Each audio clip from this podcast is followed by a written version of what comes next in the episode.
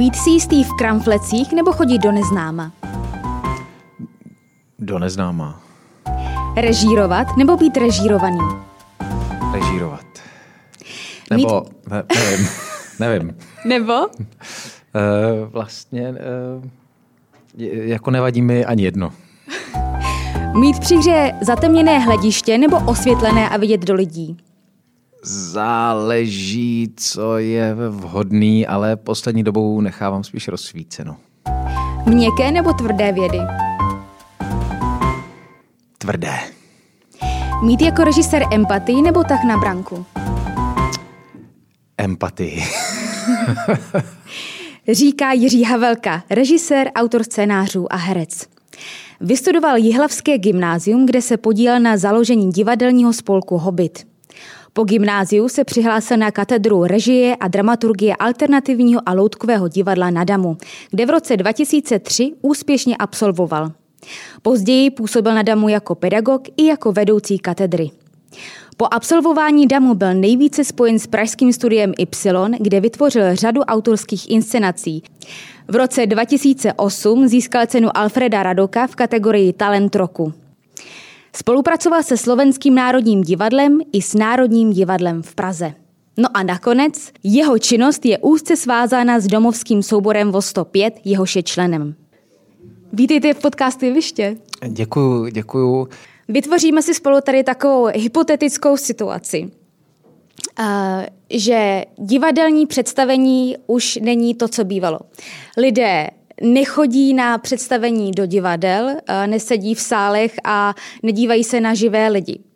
Chodí do takzvané kulturní lékárny, kde divadelní představení uh, si užijí ve formě léčiva, ve formě léků, doplňků stravy. To znamená, že tam můžou být léky dramatu nebo komedie, uh, syrupy, improvizovaného divadla nebo třeba vitamin jazz. Co by bylo v přihrádce představení Jiřího Havelky? Jaký by to byl typ léčiv a především, co by bylo napsané v příbalovém letáku? Ty brďo, to je teda velký myšlenkový experiment, ale nevím, jestli jsem úplně pochopil, eh, eh, že Čili jako lidi si půjdou do lékárny a jako zobnou si a pak budou mít eh, divadelní zážitek? Přesně tak, přesně tak. A co by, co by obsahoval? Jak, a co by hlavně bylo napsané v tom příbalovém letáku? Pro koho by byl určen? Eh, jaký by byl, jaké by bylo eh, dávkování? Jaké by třeba byly um, nežádoucí účinky? No tyho, to se mi hrozně těžko představuje, protože člověk poliká prášek sám mm-hmm. a, a zapí ho sám, teda pokud ještě může zvedat ruce. A to divadlo je prostě společenský akt. To je to zásadní úplně, že někdo na něco kouká, někdo něco předvádí, ale jsou tam spolu v tom prostoru i v tom čase. Prostě stejně jim těká jako životní hodiny a zároveň jsou tak, že se vidí a slyší a cítí. Takže tak si... není to vůbec jako, jako vlastně princip toho, že bych si sám, to si můžu pustit film, můžu koukat na obrazy, můžu všechno, můžu číst knížku většinou sám, že jo. Takže tam je mi to víc představitelný, než u toho divadla, který primárně se takový lékárně maličko vzpírá. Mm-hmm. Nicméně, kdybych to, jedna, která by bylo dobré je brát nějak hromadně, ty prášky.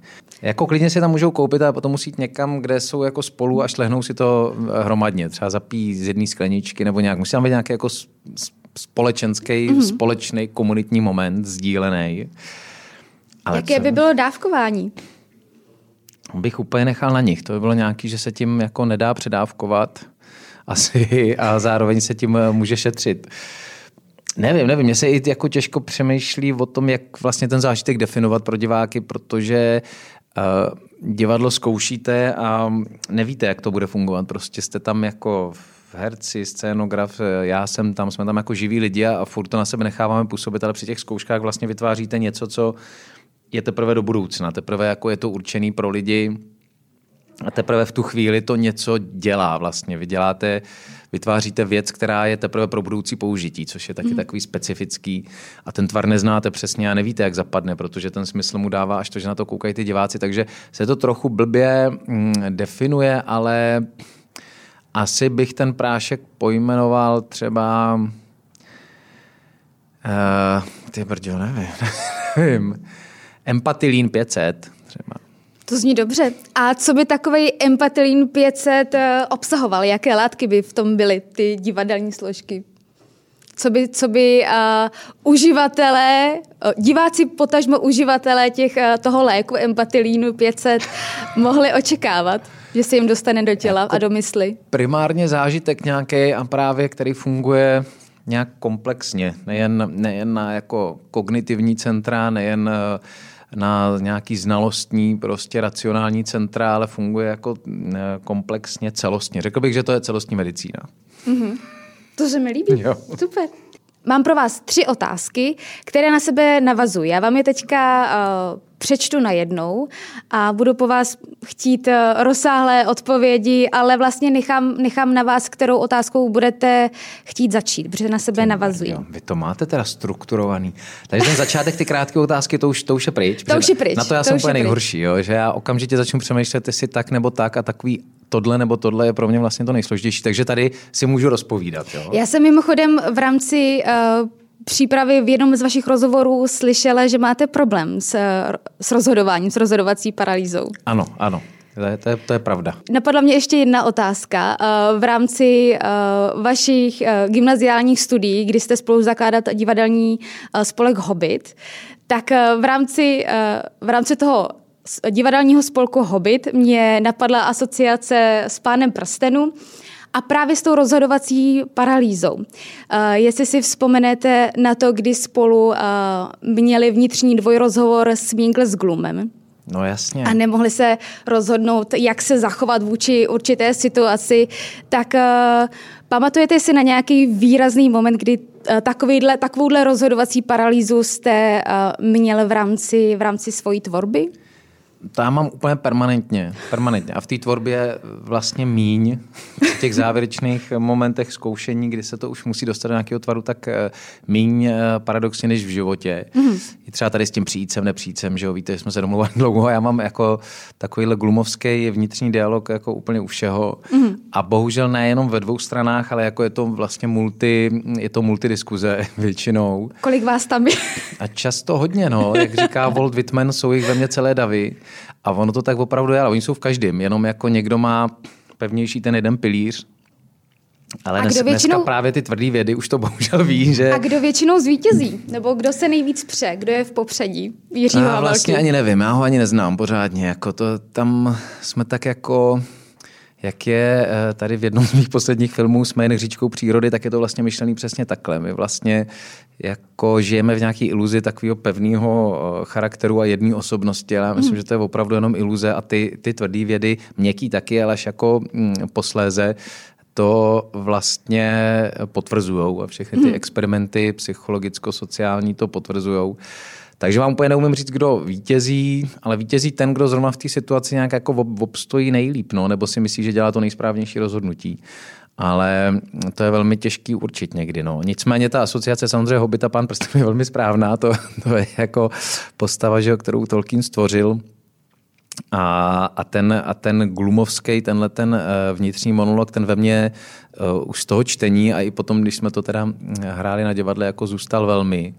Uh, i mám hrozně rád tu, tu situaci, kdy to hraje Andy Serkis poprvé, když se, když se začaly dělat tyhle ty eh, full performance capture možnosti a on hmm. má ten bílej trikot na sobě, že ho na YouTube to je a, a dělá a hraje ten rozhovor, tak to je neuvěřitelný. A ještě poslední asociace je, že to je vlastně princip um, Ivana vyskočila jeho, jeho dialogického jednání. Že jo? Mm. Tohle, to, co tam předvádí Glum tak nevím, jestli jsem vám odpověděl. Ne, odpověděl, ale, odpověděl. Ale jako ta, ta paralýza samozřejmě, ta, ta probíhá, není to prý známka dospělosti, s tím se taky potýkám, že se... Že A některý, co je známka dospělosti?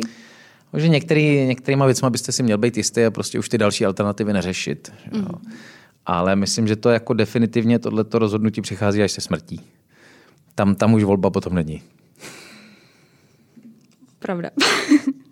Tak uh, pojďme zpátky na ty uh, tři, tři otázky, otázky ohledně divadla. Ty otázky zní. Uh, a, a po nich teda může následovat blok mýho mluvení jo? a tlachání. Uh, ne úplně asi tlachání. ne, spíš protože ty otázky na sebe uh, navazují a uh, vy si je můžete prolnout a zároveň si i vybrat, uh, jakou z nich chcete, chcete začít, protože Dobře. na Už sebe navazují. Poslouchám. Jakou roli má divadlo v kultuře? Jakou roli má divadlo ve společnosti? A jakou roli má na těchto polích Jiří Havelka a jak mezi nimi propojuje své aktivity a nápady? Mm-hmm, tak, jste, jste teď teda, rozhodovací paralýza. Čím jste začít? dobře připravená.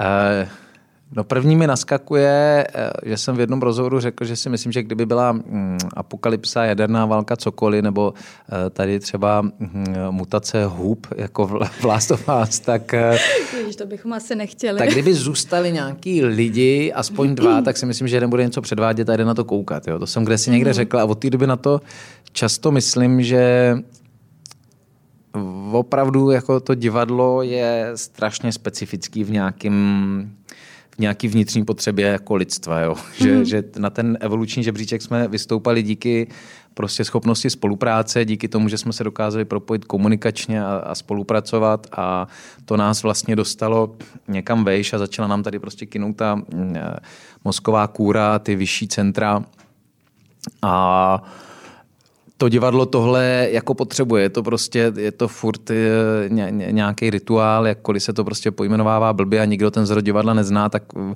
jako jsou momenty, kdy v tom divadle cítím něco, co nikde jinde necítím. Mm. A, a vlastně mě tenhle moment zajímá víc a víc na rozdíl od eh, tématu nebo od toho, co chci, co chce říct divadlo, nebo prostě vlastně se dostávám k tomu, že myslím, že je podstatný jak eh, pro obě ty první dvě otázky, pro společnost nebo kulturu, přesně už nevím, jak to bylo, ale že je jako nelze najít náhradu prostě, jo. Ne, divadlo se nezdigitalizuje, nebudete ho mít nikde v knihovně uložený, prostě jako děje se jenom s živejma lidma a je celkem jedno, co bylo před a co bylo po a jde o ten čas, kdy probíhá a to kontinuálně ještě navíc, jako je nepřerušovatelný, je nepřerušitelný. Je to jeden z mála jako zážitků, který furt má v sobě trvání vlastně toho času. Jo. Vy to tam musíte odsedět, nebo nemusíte. Je miliarda jako žánru, miliarda druhů, procházka, můžete jít autobusem jako a probíhá tam vlastně divadlo cokoliv.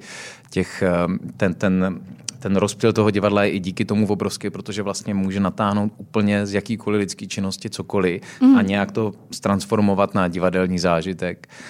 A tak si myslím, že jo, že je to, jako, je to podstatná věc. A, ale jako jakou roli v tom hraju já, nevím, to, to asi neumím říct. Prostě se jako nějak mě to naplňuje, dává mi to nějaký smysl, jak tady jako spalovat ten čas, co tam byl daný. Vy jste říkal, že divadlo se nedá zdigitalizovat, že to je prostě teď, teď a tady, ten zážitek pro lidi. Uh, na druhou stranu eh, vznikl vlastně takzvaný divadelní Netflix, Dramox, eh, kde jsou uvedená divadelní představení. Jaký v tom případě vy na to máte názor? No tak není to divadlo, je to jako jednoduchý. Když si to pustím, tak to není divadlo, nicméně nejsem takový ten jako primární mm, potírač jakýchkoliv divadelních záznamů, protože to vám řekne každý, že natočený divadlo není divadlo, to je pravda, protože natočený divadlo je něco jiného, je to jiný hmm. médium a uh, jako principiálně úplně je to jiný, že jo? protože divadlo prostě nemá žádný záznam, ne, ne, neexistuje žádný nosič, který vám to divadlo přenese. Ten nosič jste vy, vaše hlava, vaše tělo a vy to můžete prožívat jenom během toho což už jako opakuju, že? takže to zavání až takovým jako eh, kýčem, to úplně tak nemyslím, jako má, divadlo jako nemá být příjemný zážitek, nemusí být příjemný zážitek, takhle jako tímhle směrem to eh, se nesnažím popisovat, ale chci říct, že uh, divadelní záznam má nějaký specifika a, a Dramox že jo, vznikl během covidu, aby, mm, aby teda se vlastně ten čas nějak dal přečkat, spíš bych hmm. řekl, a, ale má svoji jako,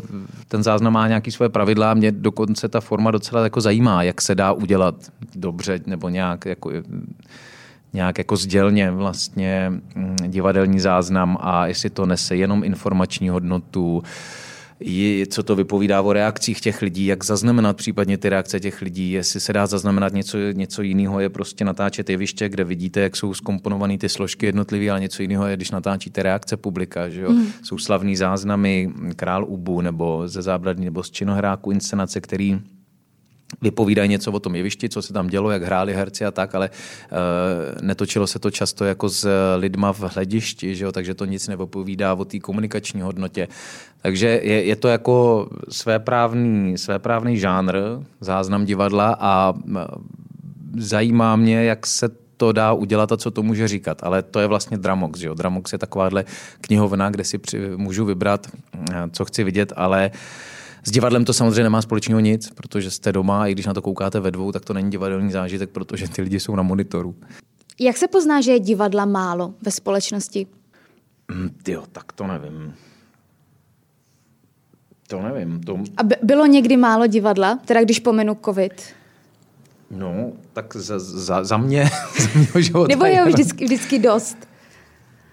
Uh, jako já žiju v tom, že ho dobře v Praze. Myslím, že to je jedna jako z takových uh, divadelních jako metropolí opravdu. Hmm. Jo. Málo kde po světě můžete zažít za jeden večer tolik rozdílných žánrů divadla.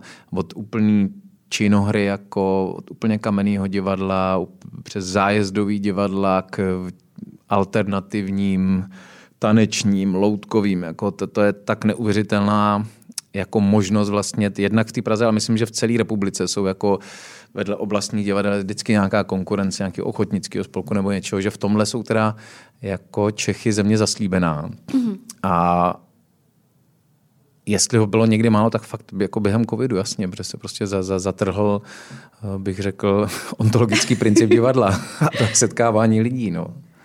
A kdybych tomu měla uh na druhé straně položit otázku, uh, jestli se dá někdy říct, že je divadla moc? Záleží, jestli na to koukáte z pozice tvůrce nebo diváka.